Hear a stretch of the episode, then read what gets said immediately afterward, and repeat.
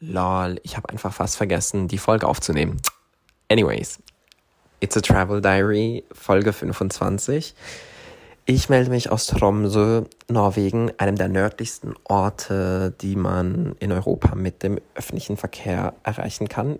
Ich hatte einen sehr schönen ersten Tag hier, habe ausgeschlafen ähm, und dann zuerst mal gefrühstückt und mich dann anschließend mit meinem Rucksack auf eine kleine Joggingrunde begeben Richtung Schwimmbad, denn das Ganze ist so gelaufen. Eigentlich habe ich ein Apartment gesucht, das ein bisschen cute ist, das ein bisschen Luxus hat. Ich habe gedacht, ich gönne mir etwas Schönes und habe dann so geguckt und dann hat es geheißen, wow, das ist das einzige Apartment mit Pool. Und ich so, wow, was, einen eigenen Pool, das wäre ja schon irgendwie krass.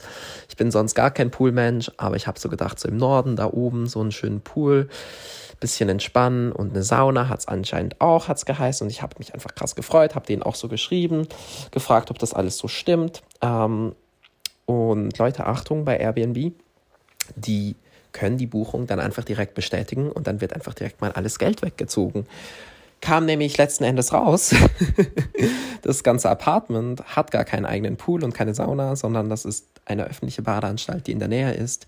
Die haben das einfach angegeben auf Airbnb als das und das ist eine Riesensauerei, Sauerei, weil das einfach nicht geht. Du kannst nicht sagen, wir haben einen Pool bei unserem Apartment, wenn in der Nähe ein Pool ist, dann ist legit jede, jedes einzelne Apartment auf dieser Insel ein Apartment mit Pool. Ähm, weil das Schwimmbad ja einfach auf dieser kleinen Insel ist und ja, ich glaube von überall man ungefähr gleich lang hat in dieses Schwimmbad, außer, ja, I don't know. Anyways, auf jeden Fall habe ich dann irgendwie war ich dann ziemlich wütend, habe versucht, ähm, das zu klären, wollte eigentlich stornieren und alles ging aber nicht und habe letzten Endes dann immerhin aushandeln können, dass sie mir eine Mitgliedschaft für diese, für diese Schwimmanlage holen, so dass ich das jetzt jeden Tag nutzen kann.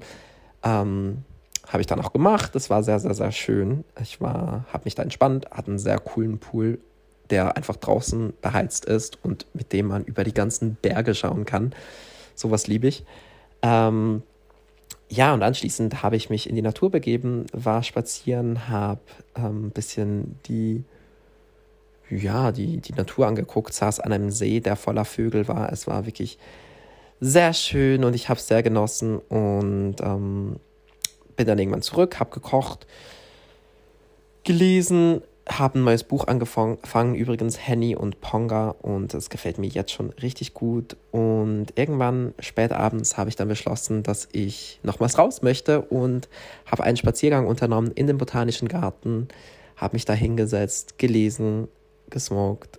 Es war unfassbar schön, diese ganzen Blumen. Ich bin wirklich, also ich liebe botanische Gärten. Ähm, ich finde das sowieso immer sehr lohnenswert, dahin zu gehen, wenn man in an irgendwelchen fremden Orten ist. Das sind oft so schöne Orte, die einfach auch nicht so überlaufen sind von Menschen, weil das jetzt nicht unbedingt der Nummer 1 Ort ist, wo viele hingehen. Also botanische Gärten kann ich euch empfehlen, immer schön. Und ja, das war es eigentlich auch schon von meinem ersten Tag in Trom. So, das Wetter war schön. Jetzt, wo ich das aufnehme, regnet es leider. Aber davon lassen wir uns auch nicht runterkriegen. Und als Musiktipp des Tages habe ich Untypisch von Ness. Das ist deutsche Musik, queere deutsche Musik. Ähm, eine queere deutsche Musikerin. Sowas liebe ich. Kann ich euch empfehlen. Und jetzt wünsche ich euch einen ganz, ganz wunderschönen Tag.